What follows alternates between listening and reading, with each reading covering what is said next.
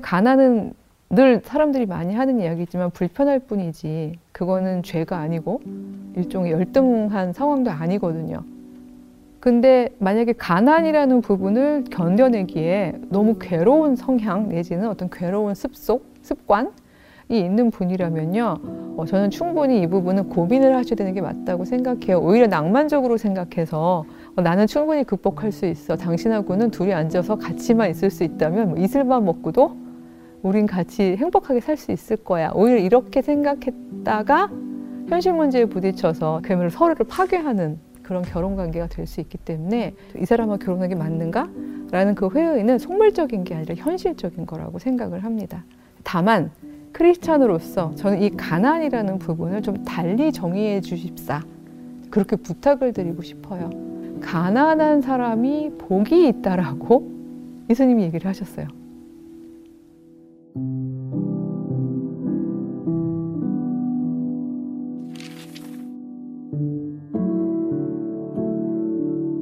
우선 두 갈식으로 얘기하자면 속물 아니죠. 그러니까 사실 많은 크리스찬들이 그 성 아우구스티누스의 신의 도성 이후로 그 세속과 하나님의 도성 시민 이 둘을 나눠서 늘 이제 우리가 생각하는 게 있어서 하나님 나라의 시민 된 자는 그런 물질적인 욕망에 대해서 어, 가치를 두면 안 돼. 이렇게 생각을 하고 살았고 실제로 성경 안에서도 예, 예수님께서도 아빠와 만몬을 함께 섬길 수가 없다. 아버지를 섬기는 것과 만몬을 섬기는 것은 그 병행 불가능하다. 이렇게 계속 얘기를 해주셨었기 때문에 정말, 정말 사랑하는 사람인데 가난해. 그래서 결혼이 주저가 돼. 이런 상황이라면 그런 고민은 하실 수밖에 없을 것 같습니다. 정말 현실적인 고민이죠. 그리고 더군다나 요즘 세상이 그야말로 농사 지으면서 땅에서 뭔가 그 결실을 먹으면서 생계를 유지하는 세상이 아니다 보니까 결국 가난하다는 말은 돈, 자본, 재화가 예, 많지 않다는 걸 의미할 테고 그건 생존이나 아니면 내 삶의 질과도 연결이 되는 것이기 때문에 어, 저는 충분히 이 부분은 고민을 하셔야 되는 게 맞다고 생각해요. 오히려 낭만적으로 생각해서 어, 나는 충분히 극복할 수 있어. 당신하고는 둘이 앉아서 같이만 있을 수 있다면 뭐 이슬만 먹고도 우린 같이 행복하게 살 수 있을 거야. 오히려 이렇게 생각했다가 현실 문제에 부딪혀서 상대방을 상처 입히는 것보다는 어떤 훨씬 더 진지하게 생각할 필요가 있다고 생각을 하는데요. 저는 이 가난한 사람과의 결혼이 만약에 주저된다면 어, 그렇다면 일단 두 요소를 나누어서 한번 생각해 보라고 어, 조언을 하고 싶어요. 하나는 나의 요소고요. 하나는 상대방의 요소입니다. 즉 뭔가 하면 생각보다 나를 알기가 참 쉽지 않아요. 내가 어떤 사람인가.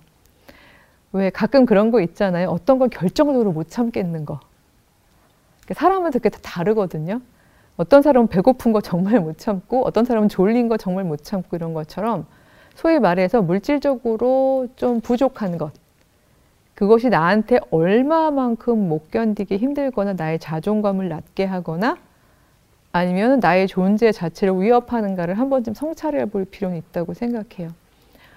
어, 저는 저, 야말로 가난한 목회자의 어, 가정에서 태어나서 어, 굉장히 어린 시절부터 가난하게 살았어요. 돌이켜보면 이렇게 신앙적 가치여서가 아니라 제가 가난이 별로 저에게 수치스럽거나 그게 불편하지 않았던 것 같아요.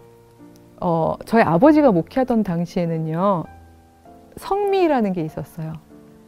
그래서 이제 오시는 어른들이 어 이제 기도하시고 조금씩 쌀을 요만큼씩 요만큼씩 덜어가지고 쌀이 모이면 그 쌀을 가지고 목사님이 일주일을 사시는 거예요. 어느 해인가 아버지가 조금 장기 출장을 가셔서 교인들이 다른 교회에서 예배를 드리고 이러다 보니까 성미함이 비었던 거죠. 저희 어머니께서 그 얘기를 어느 권사님에게도 하시지 않고 민망하니까 그냥 굶으셨어요. 그리고 이제 엄마 모유도 잘 안 나오고 그러니까 저도 일주일쯤 굶은 상태에서 한 권사님이 닭죽을 이만한 그 정말 큰 데다 닭죽을 해놓으시고는 아유 사모님도 오셔서 드세요라고 했는데 한 살 겨우 넘은 애가 품에서 점프하더니요 그 닭죽 통으로 그대로 들어갔다는 거예요 제가 그, 그 곡기를 보고서 이제 뛰어든 거죠 솔직히 말하면 저희 엄마한테는 아직까지도 목회자의 가난에 대해서 좀 한이 있으세요 근데 희한하게도 저는요, 그거가 에, 재미있는 에피소드로 생각이 되고, 그렇게 크게 수치스럽지가 않아요. 다만, 제가 수치스러운 다른 부분들이 있죠. 그러니까 저는 자기 성찰을 해보라는 얘기가, 이렇게 주저되는 분이 형제님이시든지 자매님이시든지, 내가 가난이라는 부분을 견뎌내기에 너무 괴로운 성향 내지는 어떤 괴로운 습속, 습관이 있는 분이라면요. 오히려 그야말로 이 부분에 있어서는 솔직하게 고백하는 것이 오히려 상대방을 존중하는 길이라고 생각해요. 왜냐하면 가난은 늘 사람들이 많이 하는 이야기지만 불편할 뿐이지 그거는 죄가 아니고 일종의 열등한 상황도 아니거든요. 근데 만약에 그렇게 생각하는 배우자를 만나서 계속 살아간다면 자기도 모르게 죄인이 되고 무능력한 사람이 되고 열등한 존재라고 자꾸 생각이 되고 그러면서 존재가 갉아먹힘을 당하게 되겠죠. 그래서 서로를 건설하기는커녕 그야말로 서로를 파괴하는 그런 결혼 관계가 될 수 있기 때문에 과연 나는 이 물질적 가치를 어느 만큼 두고 있느냐를 저는 꼭 봐달라고 이야기를 하고요. 두 번째는 상대방인데요. 왜냐면 상대가 가난한 거잖아요, 지금. 근데 전 상대가 가난한 부분에 있어도 꼭 두 가지를 물어달라고 부탁하는 게 상대가 가난한 이유가 부모님이 가난해서냐 아니면 그가 현재 가난하냐. 그러니까 말하자면 뭐, 뭐 실직 상태라든지 아니면 월급이 작다든지 이런 식으로 그건 나누어서 꼭 물어달라고 부탁을 하는 게 물론 요즘에는 계급 수저 얘기해서 뭐 흑수저, 금수저 이런 얘기 하면서 아무리 본인이 성실하고 일정한 부분에 월급을 벌더라도 흑수저면은 그건 가난한 거예요. 이렇게 생각하실지 모르겠지만 모르겠습니다. 제가 얼마나 이렇게 오래 살았다고 얘기할지 할 수 있는 나이인지 모르지만 그래도 인생을 만약에 100세라고 잡더라도 반 이상을 살아오면서 경험하는 것은 이 부라는 것이요. 항상성이 있는 건 아니더라는 거죠. 사도 바울도 그 얘기를 했죠. 내가 부요함에 처했을 적도 있었고 또 부족함, 빈함에, 가난함에 처했을 때도 있었는데 그 어떤 상황에서든지 자족함을 배웠노라. 라고 이야기를 했는데 그 자족함을 배우는 방법은 하나예요. 왜냐하면 물질에다가 나의 중심추를 두는 것이 아니라 흔들리지 않은 다른 신앙의 중심추를 두고 있을 때에는요. 물질이 있으면 편리함으로 물질이 없으면 음, 조금 부족하군 그런 식으로 내 존재가 흔들리지 않게 되는 거거든요. 근데 그런 배우자인가를 저는 봐줬으면 좋겠는 거죠. 나의 가난함을 굉장히 수치스럽게 생각하고 이 부분에 대해서 일종의 자괴감을 갖는 존재인지 아니면은 그것 때문에 어, 나는 해도 아무것도 안 돼. 그러니까 나는 뭔가를 할 수 없을 거야. 어, 나는 현재 이 정도밖에 안 되니까 내 삶은 계속 이럴 수밖에 없을 거야. 이런 식으로 자꾸 회의적으로 생각하는 사람일 경우에는요. 아무리 자꾸 다독이고 건설하려고 해도요. 아주 실, 결혼은 정말 실질적이에요. 어, 그렇다고 뭐 제가 막 해봐서 아는데 이렇게 얘기하기는 뭐하지만 결혼 24년 차거든요. 근데 쭉 오면서 누군가를 더구나 가까이 있는 내 배우자를 일으켜 세운다는 것이 내가 생각하고 의도하는 것만큼 그렇게 쉽게 빨리빨리 잘 이루어지진 않아요. 근데 내가 가난하다는 부분을 그걸 굉장히 자기 파괴적으로 이해하고 있는 배우자라면 그러니까 그런 상대방이라면 사실은 결혼해서 계속해서 함께 가는 그 작업이 엄청 힘들 수 있어요. 여러 가지로 작용을 할 수가 있는데요. 그냥 그 월급이 만약에 있더라도 예를 들어서 그 작은 월급으로도 함께 모여서 둘이서 예를 들어서 우리 이 돈 중에서도 몇 퍼센트는 우리 노후를 위해서 어떻게 해보자. 그 공동 자산을 만든다고 표현해야 할까요? 어, 그리고 어, 우리가 뭐를 하기 위해서는 얼마만큼이 더 필요할 수도 있겠구나. 그렇다면 그걸 위해서 나는 무엇을 할 수 있을까? 이런 거를 생각해 보니까 그러니까 긍정적으로 내가 할 수 있는 거를 생각할 수 있는 사람과요. 아니 뭐 나는 뭐 그냥 이러고 살 거야. 그리고 뭐 이 정도 그냥 벌고 그냥 주기도문에도 써 있잖아. 그 daily bread 그냥 매일의 그 음식만 있으면 되는 거 아니야? 이런 식으로 이야기해 가면서 어 그러기도 하고 혹은 간혹 저는 이런 분도 가난한 자라고 생각하고 싶은데요. 이분이 아마 이 질문을 하신 분은 그건 가난이 아니에요 라고 생각하실지 모르지만 본인은 능력이 재화를 벌어들일 능력이 하나도 없으면서요. 부유한 부모님한테 이렇게 받았으면서 어, 나는 그냥 이렇게 받아 쓰고 살 거야. 전 이분도 사실은 그분은 부유한 자가 아니라고 생각을 해요. 그래서 제가 배우자의 요소를 보라고 하는 부분이 바로 그 부분인데요. 왜 아무리 부자여도 3년 못 간다고, 아까 3대, 3대가 못 간다는 말이 있거든요. 네 대는 괜찮잖아요. 이렇게 얘기하실지 모르겠지만, 저는 어, 상대방이 어떤 방식으로 자신의 가난함을 파악하고 있는지에 대한 것도 좀 꼭 물어봤으면 좋겠다는 부분이 있고요. 요것들을 생각하면서 현실적으로 만약 음, 어느 요소든 이것이 둘이 함께 하는 것이 말 그대로 서로를 계속 만들어가는데 너무 치명적으로 서로를 해칠 것 같으면 좀 그렇다면 그 회의는 이 사람과 결혼하기 맞는가? 라는 그 회의는 속물적인 게 아니라 현실적인 거라고 생각을 합니다. 다만 크리스찬으로서 저는 이 가난이라는 부분을 좀 달리 정의해 주십사. 그렇게 부탁을 드리고 싶어요. 왜냐하면 성경에는요, 어, 왜 팔복의 말씀에도 그 말씀이 있습니다만, 마태복음은요, 어, 마음이 가난한 사람은 이렇게 표현을 했고, 누가복음에서는 그냥 가난한 사람은 이라고 어, 표현을 했는데, 그러니까 이거에 대해서 한 번쯤은 성찰을 해 주십사 부탁을 드리는 거죠. 뭐라고? 가난한 사람이 복이 있다고?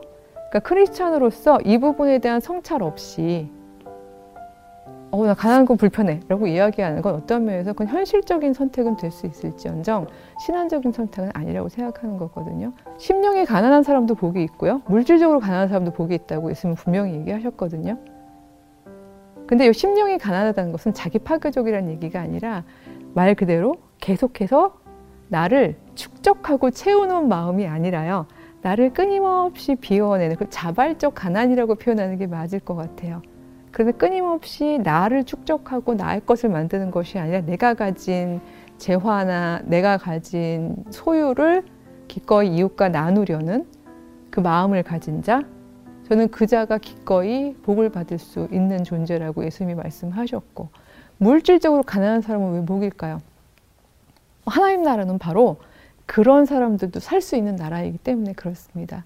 초대교회 모습은요, 다들 얘기하세요. 좋은 모습이지만 우리가 실천하기는 어려운 모습이야.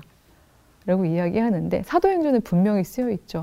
모두가 함께 모여서 자기들의 재산을 함께 공동으로 관리하면서 각자 필요에 따라 나누어 쓰니라 이렇게 되어 있어요.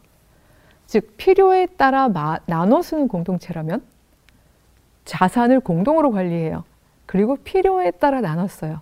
근데 그걸 기쁘게, 기꺼이. 그런 공동체라면 물리적으로 가난한 사람은 거기 들어가는 것 자체가 복이죠. 왜냐하면 이 사람은 나눌 건 없는 존재이지만 그 공동체의 속함으로 인해서 생존 가능한 사람이 되는 거니까요. 근데 이걸 초대교회로까지 가기가 상상력이 부족하고 도대체 실천 가능하지 않다라고 생각한다면 그러면 이걸 가족으로 작, 작게 생각해도요. 가족도 하나의 작은 단위의 교회니까요. 가장 건강한 가족은요. 솔직히 말하면 네 돈 내 돈 안 따지잖아요. 예, 가족끼리 이렇게 무슨 그 금전 출납부 놓고서 아빠가 오, 5만 원 꺼갔음. 뭐, 뭐 딸이 뭐 3천 원 빌려갔음. 이런 식으로 저희가 하지 않죠. 아빠 나 용돈 부족해. 그럼 어 그러니? 얼마 필요하니? 근데 항상 아빠의 또 사랑의 마음은 딸이 요구하는 것보다 훨씬 더 주고 싶으신 거고요. 부부 사이도 마찬가지라고 생각해요. 바로 이 그 하나님이 원하시는 자발적 가난의 그 복된 차원을 이해하는 신앙인이라면 내가 오히려 재화를 벌어들일 수 있는 재능이나 능력을 가지고 있어서 많이 버는 사람이라면 이거를 내가 기꺼이 나의 가족과 나누는 것, 이 마음이 사실은 자발적 가난의 부분이거든요. 이 마음을 하나님이 기뻐하시는 거고요. 저는 이런 지점들을 만약에 늘 교회론적인 가정 이해라고 저 얘기를 하는데 이런 교회론적인 가정 이해를 가지고 있다면 남편이 갑자기 실직했다고 가정이 파괴된다거나 예, 아니면은 뭐 갑자기 뭐 진짜 아내가 어, 경제적으로 어, 기여를 안 하고 있기 때문에 뭐 구박을 받거나 심지어는 아예 관계가 틀어진다거나 이런 일들이 생기는 일들이 적어도 그리스도의 가정에서는 있지 않지 않을까. 사실 그런 생각이 듭니다. 그러니까 낭만적으로 하는 이야기만은 아니에요. 그러니까 저도 소위 말해서 IMF 이후에 결혼 생활을 해온 그 가족 구성원으로서 어, 여러 가지 일들을 많이 겪었거든요. 처음엔 되게 억울하고 어, 왜 나만 이렇게 계속 뭔가를 더 많이 해야 하지? 라고 생각하면서 속상해 하다가 성경을 통해서 깨달았던 것은 아, 하나님 나라는 오히려 강자가 더 나눌 수 있는 자가 어떻게 말하면 부자가 권력자가 스스로 자기 자리에서 내려오는 나라구나. 그래서 창조 질서처럼 군림하지 않고 기꺼이 나누어 줌으로써 내려옴으로써 마주 볼 수 있는 그런 존재가 되게 하는 거구나. 저기 힘든 사람에게 나누어 주면서 그를 일으키는 나라구나. 함께 공존하고 함께 공생하는 나라구나. 이런 생각을 하게 되면서 저는 그러니까 제 가족을 가정을 교회라고 생각하면서 통과하면서 은혜로웠던 지점들이 참 많았거든요. 어, 그래서 저는 자매님이든 형제님이든 바로 이 질문을 하신 분이 개인의 성향에 대한 점검도 현실적으로 분명히 해주셔야 되는 부분 꼭 필요하다고 생각을 하고요. 그 서로에게 상처가 되지 않기 위해서.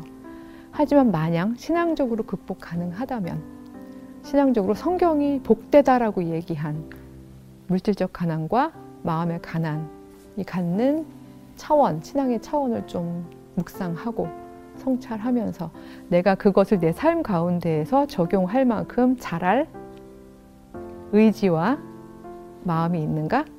그런 부분들을 생각해 보셨으면 좋겠어요. 결혼이란 정말 너무나 그 가장 친밀하고 가장 밀접하게 하나님 나라의 구체적인 모습을 실천할 수 있는 저는 그런 단위라고 아직까지 생각을 하거든요. 그래서 어, 제가 어떤 커플을 깨는 답이 아니었으면 좋겠습니다. 그래서 어, 어떤 결정을 하시든지 그건 형제님, 자매님의 어, 결정이지만 신앙 안에서 최소한 가난이 가진 복된 차원에 대한 그 묵상을 꼭 해주셨으면 합니다.